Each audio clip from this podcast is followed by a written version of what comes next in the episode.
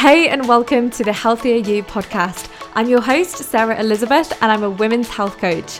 Each week, we delve into all things health and wellness, whether that be nutrition, hormones, periods, stress management, personal growth, and everything in between. It's my mission to guide you into being the CEO of your own body and life by understanding how to support your health and your hormones so that you can leave feeling lit up tuned in and turned on by your life. I am so excited that you're here. Let's dive hello, in. Hello, hello, everybody, and welcome to another episode of Healthier You.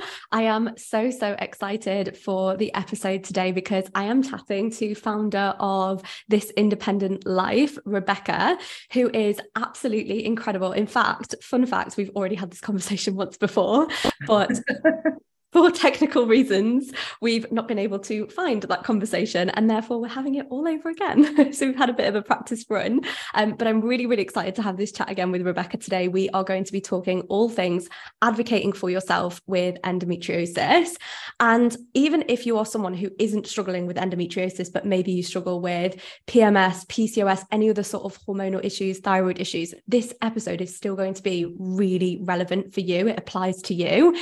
Rebecca has experience, personal experience with endometriosis. So that's going to be the focus of the conversation today.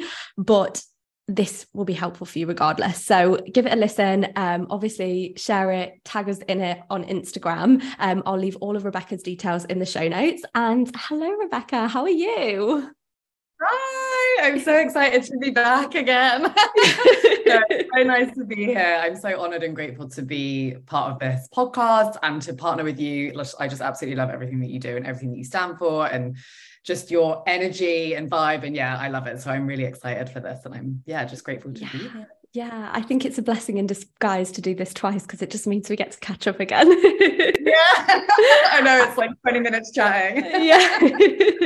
and um, when Rebecca and I first met, we literally clicked straight away. We just have so many things in common. I absolutely love what Rebecca does and what she stands for. So we just got on so, so well. So I'm literally excited for you all to get to know her. Rebecca, why don't you start with telling us a little bit more about you and what you do? Yeah, so I'm Rebecca Lloyd. Um, I'm actually, as we're recording this, turning 32 in two days. so when this ends, I don't know, I'll be in my next year. But I live in London, um, and yeah, my business actually, it's also my business birthday. So this week is actually, and this is a really nice time to record it because I feel like I'm in this moment of reflection and like thinking about everything I've done, everything that I want to do. So, yeah, my business is This Independent Life, which is a social impact platform for women, helping them to achieve personal independence in their life, regardless of background, which sounds super lofty, but essentially that means um, supporting women people generally, but I have a real focus and passion around women to kind of gain awareness, knowledge, and take action in their life.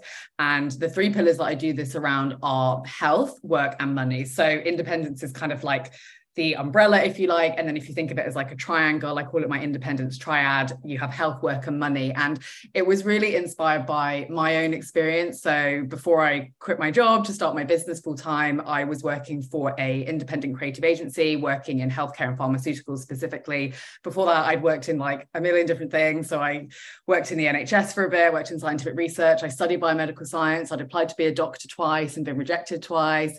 I worked in ski resorts as a chalet manager and basically didn't really know what I wanted to do. So, you know, did a bunch of traveling and ended up coming back to healthcare for I'm not sure why I think healthcare and science has always been in my blood. My mum's a nurse.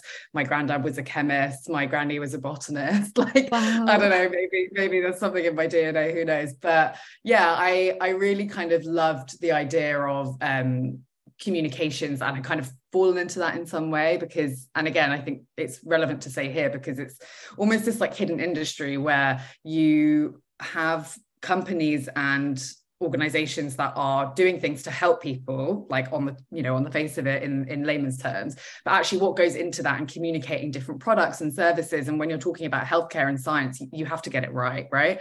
So it was this like hidden industry that I never really heard of and then ended up working in there and it was amazing because it kind of blended my love of creativity. Like another thing I used to want to do was like be a dancer at one point I auditioned for the Royal Ballet when I was like super tiny.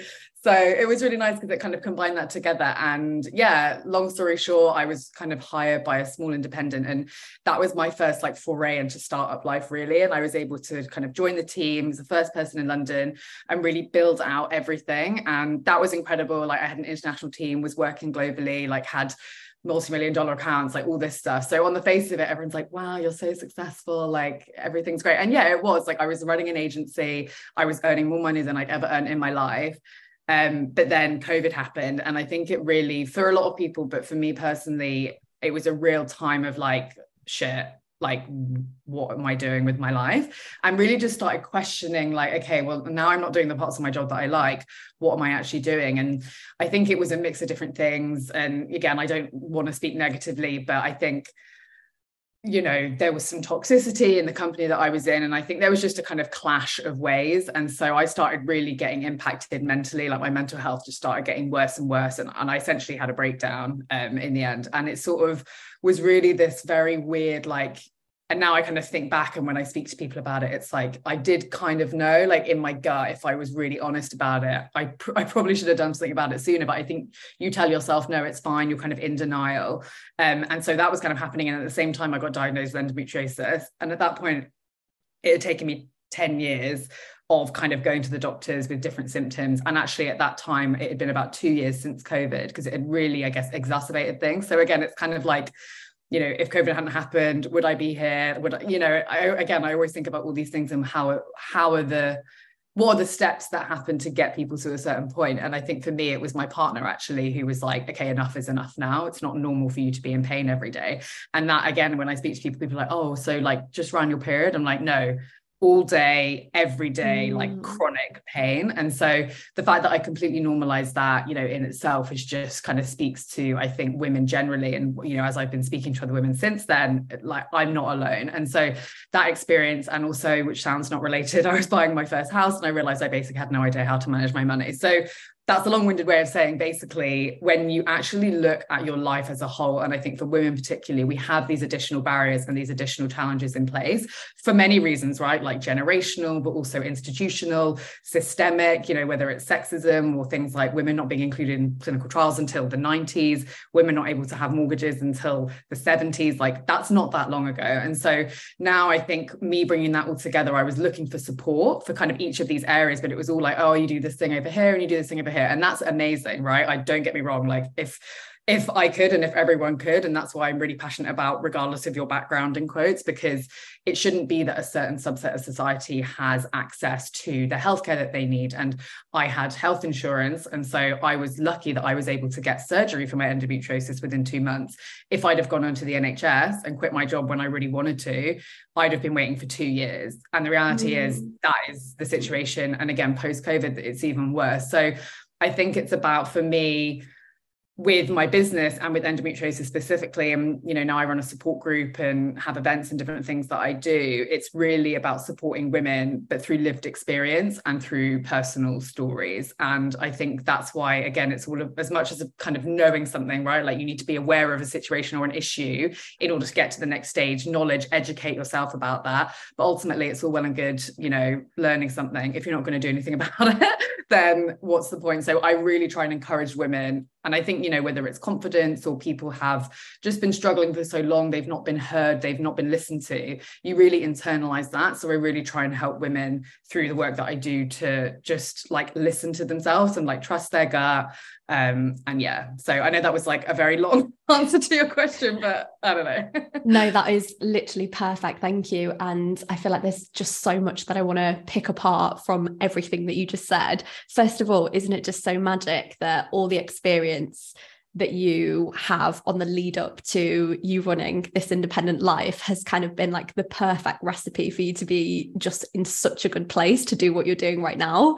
So your mess is your message, yeah. and it's awful when you're going through it. it's kind of similar to me. There's all these little random things that I did in my background that I'm like, why on earth did I do that? But now I'm like, oh, that makes so much sense that I wanted to do that because it set me up perfectly for what I'm doing right now. So it's a little yeah. bit magic in that way. But I just love this triad that you have of like, so it's money, health, career, right?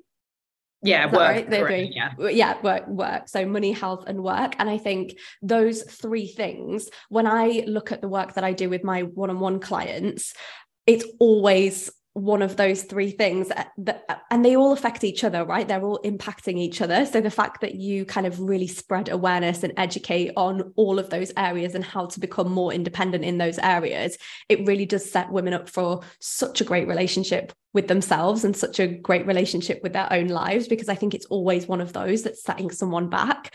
Um, so the fact that you get to be this almost like directory of information for all these different kind of areas through personal experience as well, I just think is absolutely amazing. And you know, this is why I'm such a big fan of your work because I just think that like this is so well needed. Um, so absolutely Aww. obsessed.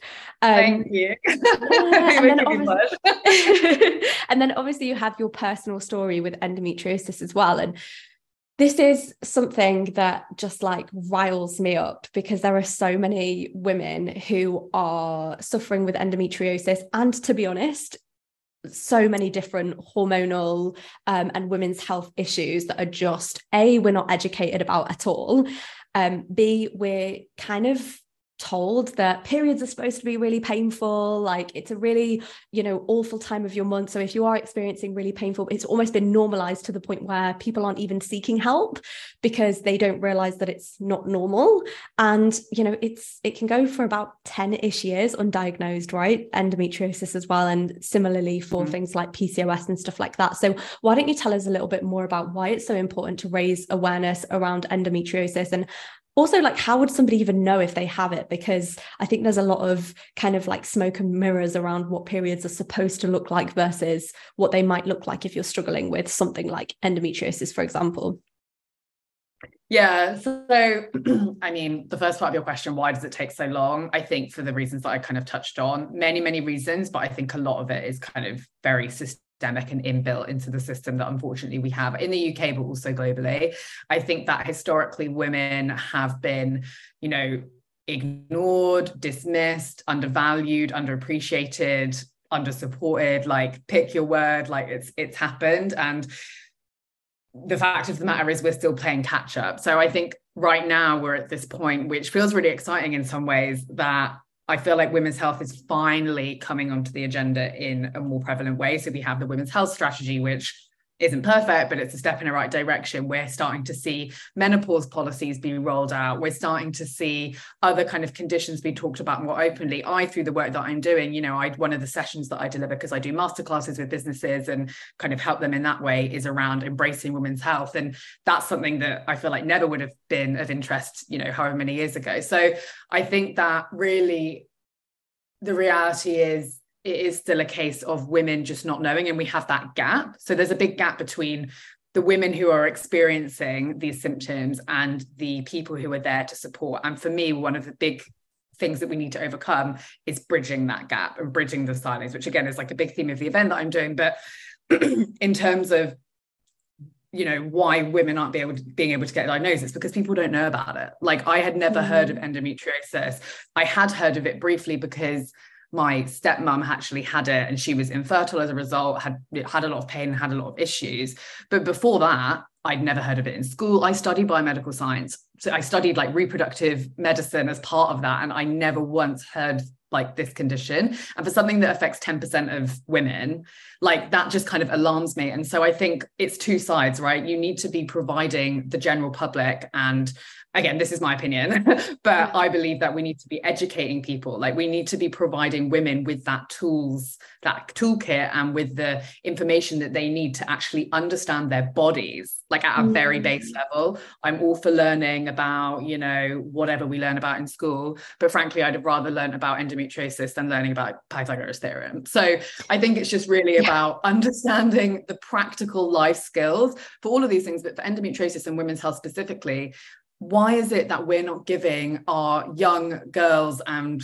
young women the information that they need to understand their own bodies? Like to me it's just absolutely crazy. So i think you know that's where it really starts. And on the other hand we need to be supporting healthcare professionals to really understand the signs and symptoms like at a very basic level a very kind of core something that is this common. I always use a um, uh, oh my god, I can't think of the word uh, equivalent with diabetes, and that it's got a similar prevalence. I used to work in diabetes, so it's one of my clients for for a few years, and you look at them side by side, same prevalence, same kind of you know commonalities and there's like over 50 different medications for diabetes. You look on government websites it comes up there's all these articles there's all these programs there's pathways in place.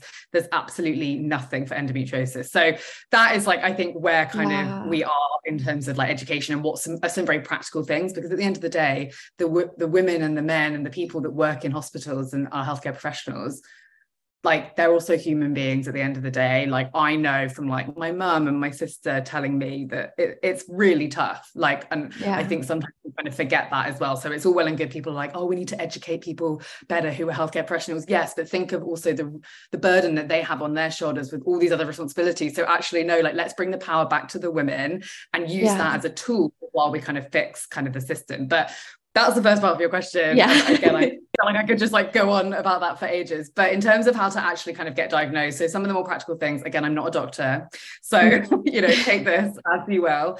Um, one of the biggest things is pain. So, like I mentioned, having pain, but not just like your normal period pain, or I say normal in quotes because I shouldn't be using that term, but it's not just like around the days of your period. It's where you're actually having and again it can vary with a lot of women because it can really be a full body condition. There are women that have had it in their lungs and they found endometriosis like in fetuses even. Like it, it's kind of crazy. But typically i think you get this pain where it's like all over your it's like your pelvis and then also quite mm. commonly it'll be your back. So like that's for me is very common. You can also though get it down your legs um, and then depending on the extent of your endometriosis and if it spreads so like there's there's women in my support group for example where they have bowel endometriosis and they're having to go back for a further surgery with a bowel surgeon and an endometriosis surgeon to kind of tackle it together because it it basically just like is a sticky tissue that that just wraps itself and kind of sticks to different things. So like for me for example yeah I, I had an endometrioma, which was picked up on a scan. But when they actually did the operation, it had kind of spread also onto my bladder and to other parts of my uterus and my other ovaries. So, again, that's just another reason. And just, I think it's good to also mention that because it's so misunderstood, like the actual physiology of it, that yeah. can also be sometimes hard. Then when you're thinking, oh, well, why is it that I'm having pain in my leg for something that is like yeah. a condition. So again, I think it's just worth kind of bearing that in mind. Another big one is bloating. So this is um, mm. a big one for me as well. So for the same reasons, it's kind of that similar area, and there's many many different reasons and theories why that can be. But but being bloated a lot of the time, but not just from like eating something. It's kind of this painful bloat. Um, that just kind of doesn't really go away. um, yeah. And like honestly, I've been bloated for like as long as I can remember. And like that's something I'm now kind of personally trying to work through. But yeah, so bloating's a big one. Uh, bleeding during sex, that can be another one, um, which again was something that I'd experienced and thought like, this is weird. Like, is it my partner? Is it me? Like he like even went to the doctors to like have his penis checked because it was like, yeah. where is this blood coming from? Like, this isn't normal. Why all of a sudden is there all this blood like coming out every time? And also, yeah. you know, the impact that has on your relationships and things is crazy. Yeah, of course. Um, and then the other big one is um, kind of there's different triggers, but if you're stressed and you're getting pain, like that can be a big sign because I think stress and anxiety, there's a huge correlation. And again, this isn't spoken about that much, but I'm really, really passionate about it because to me, physical and mental health is synonymous. Yeah. And stress can be a huge trigger. So if you're note, and again, this is something now on reflection, putting two and two together, it was the stress that I was having from my job and my other kind of mental health issues that was really probably actually instigating a lot of that exacerbation. So again, like it's very different for everyone. Endometriosis is very heterogeneous, but I think those are some of the common ones. But yeah, yeah it's definitely a field where there's there's a lot more kind of going into and because currently there's a big data gap and a big gender gap in a lot of this stuff like it's, it's hard to even say like here's the things that exact you'll notice. But, yeah i think exactly but but yeah. Yeah that's so so helpful thank you and i think it's really important to have like a general idea of what these symptoms are because i mean i struggled with my periods for literally as long as i can remember. I even remember losing my period at one point for a few months because i was like restricting um, my diet so much to the point where my body just didn't deem me safe to even have a period and i remember kind of explaining my symptoms once to one of my managers at the time and just being like oh i just feel like like I'm in so much pain when I'm on my period. And she was like, oh, that sounds like endometriosis. And I remember literally just being like, what the, and having to Google it because I had no idea what it was. And at this point, I was like maybe 21 or something. So I was old enough to like, I should have known at that point what endometriosis, what endometriosis actually was. It turns out it was probably more on the PMDD side, which again is another kind of disorder that nobody really talks about or nobody really knows about and worth an episode in itself, to be honest. But the fact that we're hearing this word endometriosis, it's as common as diabetes, literally, and nobody knows what it is, nobody's heard of it, and nobody even know like can come up with concrete symptoms as to you know what's correlated with it is absolutely wild. Um, so I think it's really important that we're you know educated on a our own bodies and what's normal versus what's not normal, so that we can go and check those things out, um, and also to really start like getting more women into the research space as well. I think this is something that's really missing at the moment. I think a lot of women, especially women that I know that are really passionate about women's health, what they do is they go on and to do things like what I'm doing, which is like going and working with individuals on a one-to-one basis. But then we need women in science doing the actual research. Um, I was looking at research into it was something around like movement movement around your cycle and how um, it, uh, changing the way that you move during different phases of your cycle can be helpful. And there were i literally found three studies. That's it. Three studies in comparison to all of the studies that you'll find in all of these other kind of really well known so it kind of speaks to the problem that we're experiencing as women at the moment where all of these kind of issues seem to be getting more and more popular and the you know the the symptoms are getting kind of you know so many women are struggling with them but at the same time the knowledge of it is just not there. So we need more women in the space and we need women to be really getting clued up on what's going on in their own bodies so they can understand is this that I'm experiencing normal? Is it not normal? And you know, I remember last time we recorded this episode, we had a really good conversation around um, advocating for yourself. And we really came to the conclusion that advocating for yourself looks like tracking your symptoms and getting to know your own body. Is literally the best way that you can advocate for your health. So why don't you speak to us a little bit more around how would how would someone even start to do that especially if they're experiencing the symptoms that you kind of mentioned earlier yeah. So, I mean, also what you said, just anyone just Google erectile dysfunction studies and look at the comparison between that and that'll just answer your question. So, anyway, literally, um, oh, I've never even yeah, tried to do so, that. So, on my list. yeah, no, it's depressing, but it's eye opening.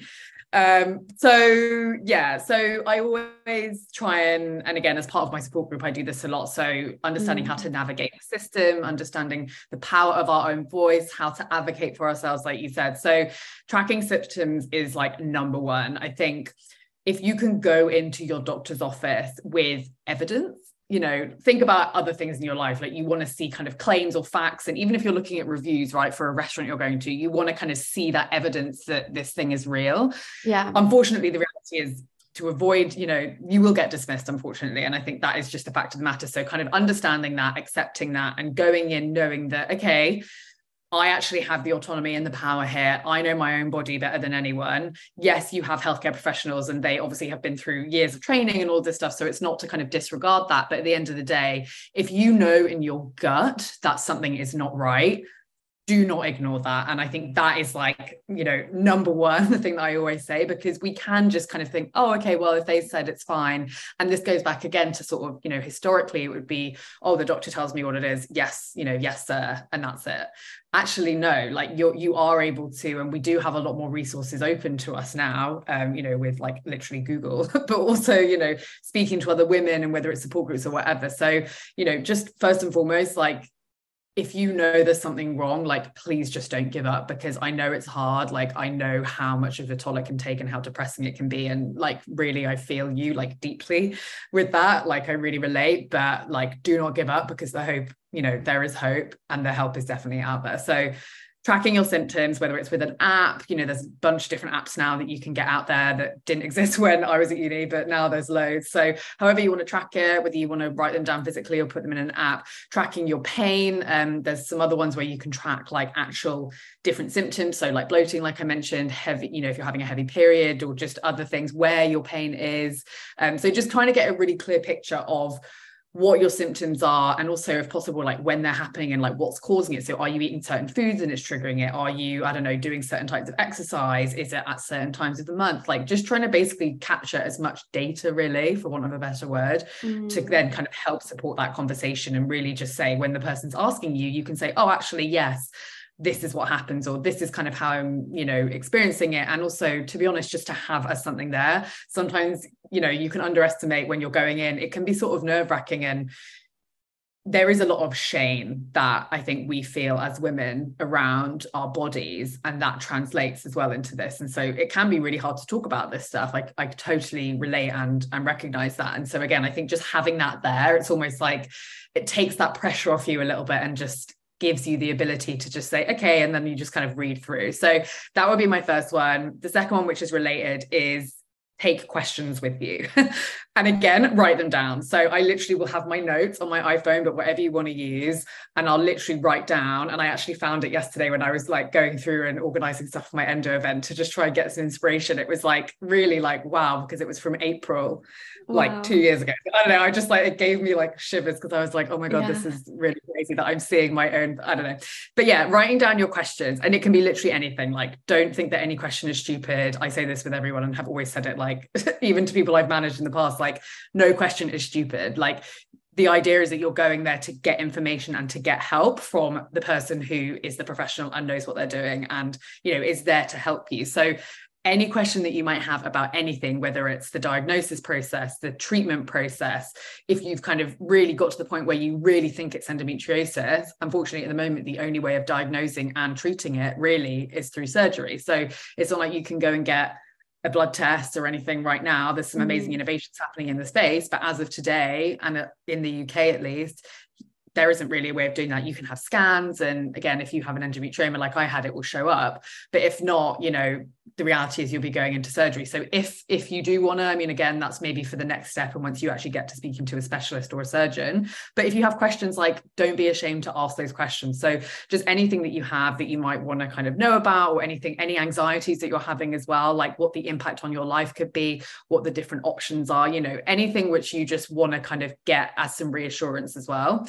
And then the third one i say is if you can bring someone with you because it can be a lot when you're going into these um, consultations and you're being told that you may have a chronic condition. And that's something that can take a long time to kind of process and deal with and learn how to manage. And so sometimes like you may not even remember all of the things. So the questions that you're asking about, you want to be like mm. remembering the for them. So yeah. again, I know that that's not open to anyone. Um, I actually didn't because I wanted to just do it on my own. And I don't know, it's it's very personal to everyone. But if you can, and if that's something that you're able to do, then I would always recommend doing that as well. Yeah, that's so, so helpful. Thank you. And I think it's really important here to actually like advocate for yourself and go in because I think as women, we can naturally be people pleasers as well. So, what we tend to do is we'll go into a doctor's office. And I remember doing this a million times with so many different things IBS,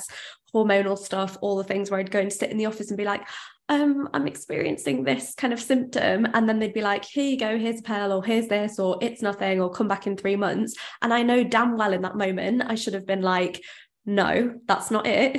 This is what I need, or I need this, or I need that. And instead, I was um almost like uh, oh okay no worries and then kind of like rushing out because I didn't want to be that annoying patient that was like oh but what about this? and oh but what about this? And I think what's really important to remember here is these people are not going to remember you right? They see you for 10 minutes they're probably seeing you know tens of patients that day. And so for you this is your whole life. For them they're not going to remember it. And so be the annoying person right? If it means that you feel like you're being annoying be that annoying person. Don't be afraid of being that annoying person to ask the right questions to get all of the information. Heck if you even need to sit there and be like let me write this down. Let me write this down. Let me write this down. Don't be afraid to be that person because when it comes to the end of the year you're going to remember that experience but they won't. And so make show up for yourself and advocate for yourself in that situation. I think that's really really important. And you know all of those things that you mentioned it's going to be hard to do that when you're in a doctor's office. So really stand your ground and actually do that because that's going to make or break your experience and how quickly you move through the process. Is that right? Yeah. And the other thing I would add, which I didn't mention, which is now I think of it, one of the most important things is again, sometimes I think we can really fall back into this okay, well, they're the professional, they're the expert, like they know. And so we'll be like, okay, well, they said it's nothing, like you said. So you just kind of mm. go away and that's it. I've heard loads of women who say, well, I was told, and that's what happened to me. It's like, oh, we'll just give you some extra, some stronger painkillers, like off you go. And then you wait for years and yeah. actually it could just be that it's that person and whether it's the 10 minute slot or they're having a bad day either there could be a multitude of reasons but actually now it's like okay no for me one of the biggest goals i think i always say to women is to get to the next step so you're going mm. in to see your gp even if they can't give you the answers that you need. And the fact is, like, they're a GP, so they're not an expert, they're not a specialist. And like, that's literally the role of their job is to kind of help get you into the next stage of the process as well, in some ways. Obviously, GPs have a lot of other amazing things that they do, yeah, but you know what I mean? Yeah. Instant, they're helping you get to the, the expert who can ultimately give you that specialist support. So sometimes I'll even say, and I did this myself, I had a GP, they weren't really helping. So I changed GP. And some people are like, what? Like, that doesn't make any sense. I'm like, no, at the end of the day, you have to remember there's like, what, 8 billion people in this planet. Unfortunately, not everyone is going to help you and not everyone's going to change. Not everyone's going to be open to you being the one that actually maybe is coming in and suggesting some things. And, you know, there's that kind of power dynamic and whatever it might be. So actually going in and saying, like I did, um, I need to, and I guess for me, I already knew I had my diagnosis, but e- either way, the BSGE, which is the British Centre, um, British Society for Gynecological endoscopy. I always get it wrong, but BSGE, if you Google it, that's mm. basically all of the endometriosis specialist trust. So I said, please can you refer me to the BSGE centre that is near to me? Mm. Put in your mm. postcode. It literally will say mine is Guy's Hospital because I live in London. And she was like, oh, I've never heard of that. Um, what is it? And like she, I was really lucky because I was like, wow, I finally found someone who is like interested and willing to listen and help. And she did that. And so like that's amazing. And I think that's just an example of you don't have to be batting your head against a GP who's not listening to you. And I hear women who are like, well, they just tell me that, you know, there's nothing wrong, or they tell, and I'm like, change GP, like find a new person. Don't email the practice manager. Don't get in the bureaucracy mess that unfortunately you can get into like at the end of the day what is going to get you the help you need getting to the next step getting into the secondary care system getting into a hospital getting onto a waiting list then once you're on the waiting list call up and ask for cancellations. I used to work in the NHS. I used to work with different nurse teams in fertility, stoma nurses, internal medicine. People cancel their appointments, unfortunately. And the reality is there isn't the resource there and there's not the digital infrastructure there in place right now to actually fill those spots. So people hate to hear it, but the reality is they will just be slots then that are kind of there. And so if you can call up and like get that slot, again, it's not guaranteed, but it's just little hacks that you can use mm. to kind of mm just ultimately get to the next step. And then once you get to the specialist that's when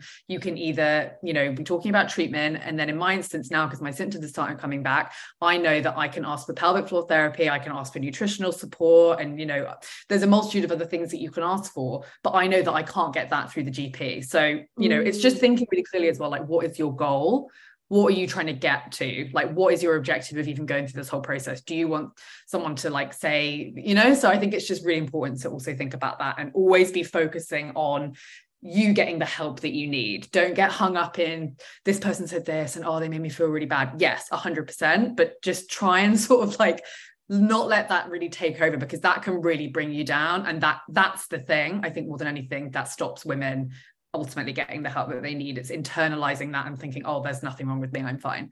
No, mm. like your yeah. feelings and your experiences are valid. It's just getting to the right person who can help you get the support that you need.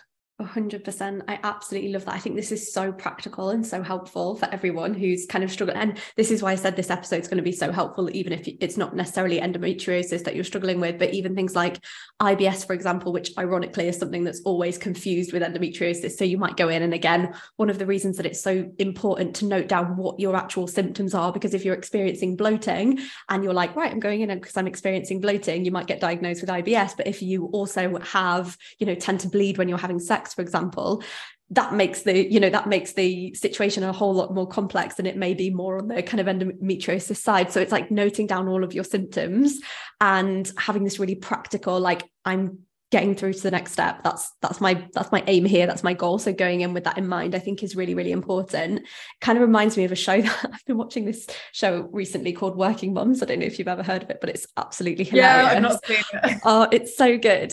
Um but one of the episodes was called no one is coming. And that ever since watching it and i watched it a couple of weeks back now and ever since watching it that kind of title has stayed in my head for so long. And i think it so applies to this situation here where what we tend to do is kind of like sit with our symptoms for ages and we're like you know, oh, okay, nothing's wrong with me, even though there really, really is, or oh, they've said there's nothing I can do, or whatever else. And it's like reminding yourself, no one is coming. you have got to be the advocate for yourself in these situations and really proactively seek support for what you're experiencing. And I think, you know, as women, we just have this real intuitive sense when something is not quite right. And so trust it, trust your body, listen to your body. If your body is saying, no this is this is not right or a doctor's saying something and you don't quite agree with it trust that inner knowing and learn to like speak up for yourself because no one's coming right you've got to kind of do the work so note down those mm-hmm. symptoms, get to the next stage.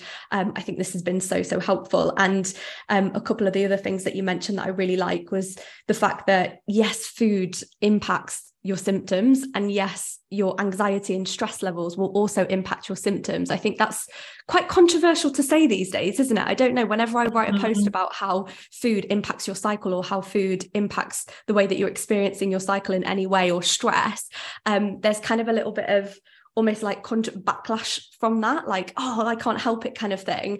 Um, it tends to be something that's quite controversial. Whereas actually, I'm really glad that there are now starting to be studies that show actually you can eat to support those symptoms. So learning how to do that is really important. But then also things like on a very holistic level, managing your stress and making sure you're taking time for you, all of those things are really important. Is there anything in particular that you feel has really moved the needle forward in your own symptoms that you kind of practice on a really personal level? Do you think?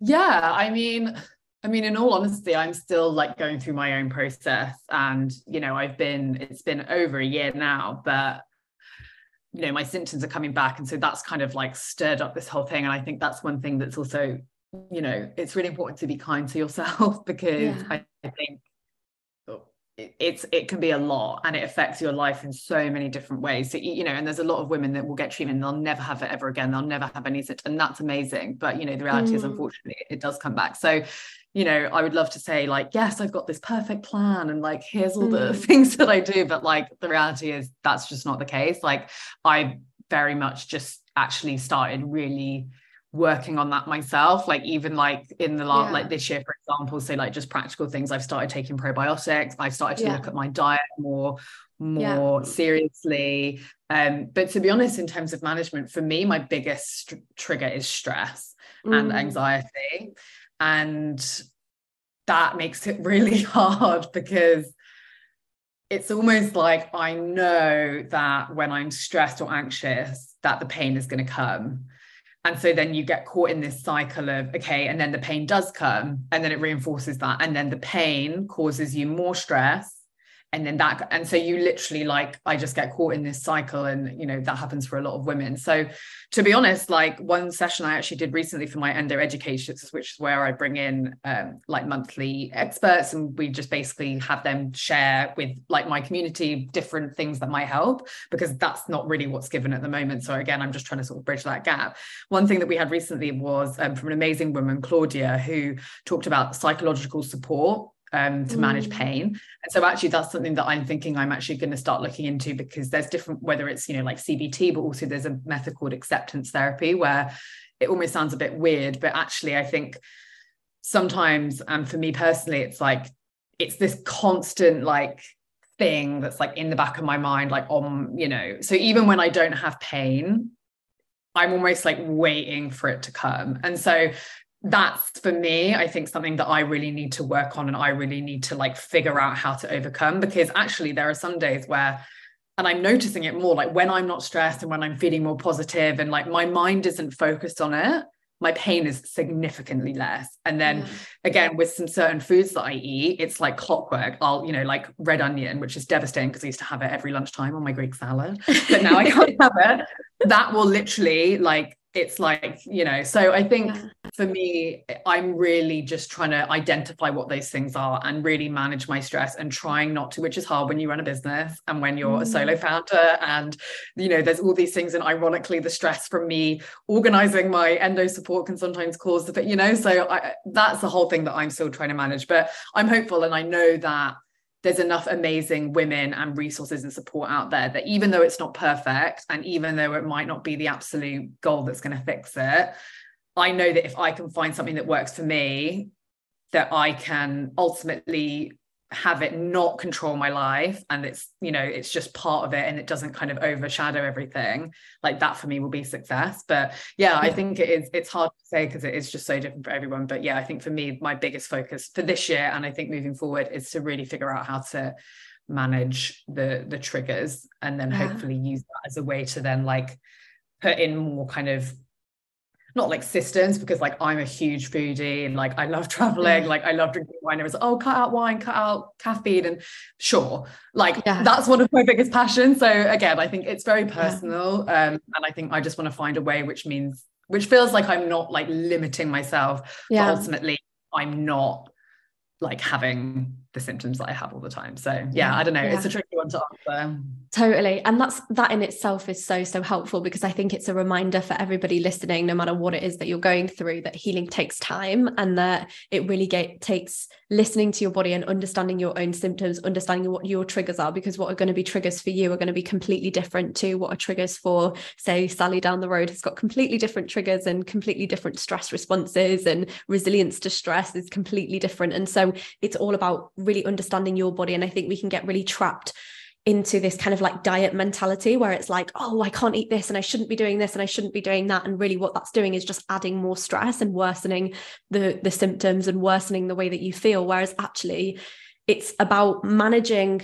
whatever condition it is that you're that you're struggling with alongside quality of life and ensuring that you've got a really good quality of life at the same time. And sometimes that's going to take a little bit of trial and error because you can't be someone who just sits in your house all day being like oh I'm protecting myself from stress so I'm not going to have a job or not going to do xyz or whatever else. Um actually you you know you need to balance that with your purpose your joy eh, like fun food all the things and learn how to manage your symptoms at the same time. And sometimes that takes that takes a while right? And so you know sometimes people go for like 10 years without being even diagnosed. And so you know one year is is still baby years really to try and figure out like what is it that's actually going to make this worse and what's going to improve it. And it's it's a trial and error process isn't it for sure? So exactly. Yeah. It goes back as well i think to which is why i love like these kind of conversations and this this conversation with you and like how you speak about it because that literally goes back to like my whole thing that I talked about at the beginning is what I do for my business. Like your health is one part of your life. Like, yes, yeah. arguably, like it, it maybe is the most important because without your health, like, you know, people say health is wealth and without health, yeah. you have nothing and all those things. Like, you know, I think that is true to some extent, but also it's not everything. And actually, yeah. like, reality is it may not be that it's perfect. It may be that you're managing these symptoms and actually that's okay, but it's balancing it with the other parts of your life. Like, not letting it overtake your life in so many ways and actually that mm. in itself can be really helpful and sometimes i do say to women like try it's really hard just try and almost like take a step back and just look at your life like holistically like forget about your endo or forget about your condition that you have or your symptoms that you're experiencing. Like what are the things that bring you joy? Just like as a human being like as an individual it can be anything. And like what are you passionate about? What are your strengths? Like nurturing those other parts of your life whether it's your career what you're doing with your time like so many women you know we're just stuck in these jobs that we hate that aren't fulfilling us that we're just settling or you know we think oh we could never do something else yes you can like yeah. you can and actually yeah. like that in itself can be so empowering and using that kind of drive and that energy that can help feed these other areas so again i think it's really really difficult i really acknowledge that and i don't want to kind of underestimate that and make it sound like oh, mm. oh sure like you can just do whatever you want but actually no like i think it goes back to what i said before like just being kind to yourself and actually like we have one life our time is finite and actually we should be trying to create a life that really is autonomous about what we want, that we have freedom. Mm. But frankly, ultimately, it should just be on our terms. And so, you know, finding ways to figure out what those things are and make sure that like you know you're just like also having a fun time you know totally. like it can be super heavy and it can be very angry and like i know we're, we'll mention it like in a minute when we wrap up but that's why i'm really passionate about trying to take that negative and like yeah. channeling that into something because honestly that will like consume you and that is what that will lead you to the dark dark places that you don't want to be and i think that's where we really have to try and like help lift each other up in not a cheesy way but it, it can be so hard to get out of that place that actually you know like and it's really sad because fact of the matter is like it is really shit so yeah i think trying to like focus our energy and like what do people say it's like where you where you water the plants, they will grow. I'm so bad with saying. Yeah, yeah. totally, so, yeah. totally. And I, I love this. I love this conversation because I think it's going to be so healing for anyone going through this to hear is that, you know, your environment is everything, community is everything, your happiness in general is everything. And this is what I love about being a practitioner in this space and really working with women and, you know, with what you do and your triad as well. The fact that your life is not just about your health. And I've been in a situation where, you know, my diet has, has been everything and I've had to be so strict, otherwise I'm failing and blah, blah, blah. When actually, you know, if you're missing all of these other areas of your your life why are you doing it all for? What's the point? So right. you've got to have that and i love this idea of like stepping back and looking at your life as a whole and being like well what else? What else can i do? Because you don't want to get wrapped up in your whole life and it's again going into that catch 22 situation that you were talking about where it's like the symptoms are fueling the stress which is fueling the symptoms which is fueling the stress and you're kind of in this place. So seeking community seeking support seeking practitioners going to events which i'm really excited to chat about yours um, and um, kind kind of speak to everyone about how they can kind of contact you and work with you in, in different ways. So let's move on to that, shall we? Talk to us about your incredible event that you've got coming up in March and what's involved and how can people get involved and just everything. Yeah.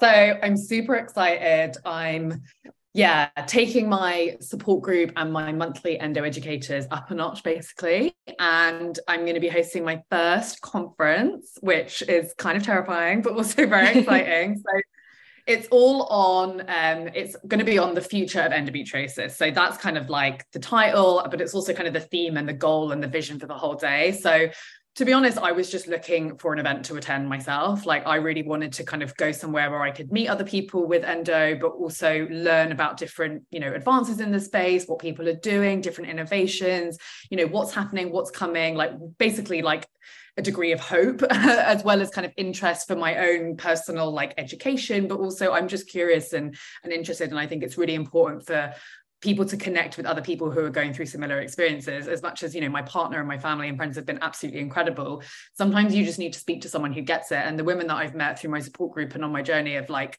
literally changed my life so you know i really wanted to kind of just find somewhere like that and i couldn't find anything which is either shocking slash maybe not surprising at all so i decided to create it so here we are.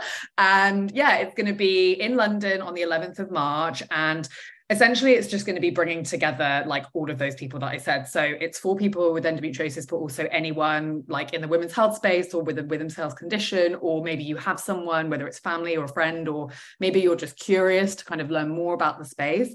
And we're going to have an amazing kind of mix of speakers and panels and hackathons and freebies and networking and just like all of the good stuff. But the three kind of themes for the day really are around my three I guess, areas of focus and the three things that I really think we need to do to kind of change the future of endometriosis, which is interest, investment, and innovation. So, interest is really going to be around like, you know, public awareness, raising awareness, like we spoke about at the beginning of this conversation. What can we actually do to elevate endometriosis and women's health generally, right? Other conditions, like, I really want this to be sort of like a way to move the whole thing forward because I really believe that if we can help everyone collectively, then it helps everyone collectively, if you know what I mean. And that's why it's all kind of like bridging the gap, bringing these people together. If we can foster collaborations and community and leverage the power of community to move these things forward, like to me, that's a win win. So making people aware, like how we can do that, whether it's public awareness campaigns, education in schools, whatever that might be investment is around what you were mentioning about we need more funding for like PhD research, actual base scientific research, but we also need investment for startups and actually supporting companies that are trying to do things in this space. At the moment, the reality is most women's health and endometriosis companies are founded by women. When you look at the stats of women who are being supported and invested in, like women get 2% of venture capital. So that again is kind of having a ripple effect. So how can we change that? How can we look at getting more funding at every level to really move this forward? And then finally, innovation. Taking you know the speculum as an example that hasn't been you know invented or done anything since like what the 50s and you know that's just one example of why is it that we don't have any form of diagnostic any form of treatment or you know other than hormones and surgery. Like that to me in mm-hmm. 2023 is absolutely ludicrous. So again there's there's things that are happening and i really want to be aware of that and i want to make people aware of that and also see how they can help. Like how is it that we can help as the endometriosis community help the people who are trying to help us you know? I'm all about like help help them help you whether that's the doctor you're trying to help get you a diagnosis or someone who's trying to help you in another way like why can't we kind of look at it in that way? So yeah those kind of three pillars and really just the whole goal is to kind of help give women options. I think you have options for your shoes or your holidays or whatever. Why is it that for arguably the most important part of our lives we don't have options? So yeah i just i'm really excited to bring people together and really like put endometriosis on the map for want of a better word. Yeah. but i don't know just like bring people who really get it and like i want it to be positive. I want it to be future focusing. I want it to be a place where people can share their stories but get inspiration and see how they can get involved or even just listen you know? Like i really just want it to be a beautiful place of learning and connection. And yeah, I'm getting like hippy dippy about it now. But no, I'm just like super excited because honestly, like I think there needs to be this help out there. There needs to be the support for women. And, you know, until we can make the changes at a system level and a government level and all those big levels, if I can help kind of bridge that gap and provide solutions and resources to people. And so there'll be a hub with all different, you know, places that people can go and see how they can get involved, whether it's with research or with companies or different options. Like then I'll be a happy woman. So yeah, I'm super that. excited and come along. It's open to anyone. So yeah, I'm so so excited about it. I think it's going to be really really good. And what what an incredible idea for so many people who must just be like, oh, I'm so lost, I'm confused, I don't know what what's available to me. And I love that it's got this real future focus as well. That it's really thinking about how can we come together in all of this and how can we support each other in all of this. So if you are someone who is you know have someone in your life that has endometriosis maybe you're struggling with endometriosis yourself maybe you want to know a little bit more about it and you want to get involved in some way. I know that a few health coaches also listen to this podcast. So if you're a health coach and you work in hormone health or you work in women's health come along. Um, i'll leave all of the details for rebecca and how you can get in contact with her and the event details as well which i actually will be doing a talk for as well which I'm really, really excited Woo! about. So come and meet me in person and come yeah. meet Rebecca in person. And you know, um, if you've got any questions, please reach out to myself or Rebecca, and we will be more than happy to answer any of those. But honestly, I could literally talk to you for hours. I feel like oh, and record another one. Like, yeah. I'm just there's so many things that I still want to pick your brains about. But let's not even. Maybe I'll have to have you on for a second time so that we can talk through some other things. Maybe after the event, we should have a little bit of a roundup yeah. as to kind of what we found and all the things. So, um, but thank you so much for joining. Honestly, it's been an absolute pleasure. Even better a second time around, I think. so thank you for yeah. joining me once again. Um, and we really, we really appreciate you coming and educating us on this very, very important topic. And yeah, anything else that you want to kind of add? Any last minute thoughts? No, just like thank you. Like you're amazing. And I'm so happy to have you as part of the event because you're the exact kind of vibe and energy. And just, yeah, I just love everything that you do. So thank you for having the me as part of it. Like, it's, um, been, it's been amazing. And honestly, I just really hope it like helps someone because it can be super lonely um yeah. like it, it really can and it yeah. really can sort of take over your life. So i hope this has been helpful. Um if anyone wants to chat like whether it's with endo like we want to join the support group we just have a, a, whatsapp group and then we have our monthly events. We've actually got our next one on the 20th so that's a free online. We have monthly endo educators. Mm. so that's open to anyone as well. So yeah, if you want to come to that, but if anyone just wants to chat, like I'm really happy. Um, you know, I appreciate that everyone has different, you know, some people don't want to talk about it openly or maybe kind of be in that kind of setting. I'm really happy to kind of support or just have a chat with anyone that just wants to vent. So if you do want to do that, yeah, just message me on like Instagram or you can follow. There's everything that I do. I kind of usually post it on there, which is at this independent life. Everything is at this independent life, basically. So that, or you can message me on my website, which is thisindependentlife.co um, or LinkedIn as well, like Rebecca mm. Lloyd, or I've got a company one, This Independent Life. And then um, if you want to hear like other things as well, I sort of talk about other kind of aspects of my triad, but also some endo stuff. You can listen to my podcast, which is also called This Independent Life. Basically, type that anywhere and you'll find it. But yeah, it, honestly, like I'm really, really like genuinely happy to kind of support anyone yeah. or catch one that needs to. So yeah, I'm I'm here. I hope to meet you soon. Yeah, and yeah, just event. like good good to you, like good for you to oh my god, I can't speak. Good for you for even listening to this podcast because yeah, I yeah. think it's important that we nurture ourselves. So yeah, this has just been amazing. What a lovely way to end my week. Yay. Well, thank you so much for joining, Rebecca. And for everybody else, I will catch you next week for another episode.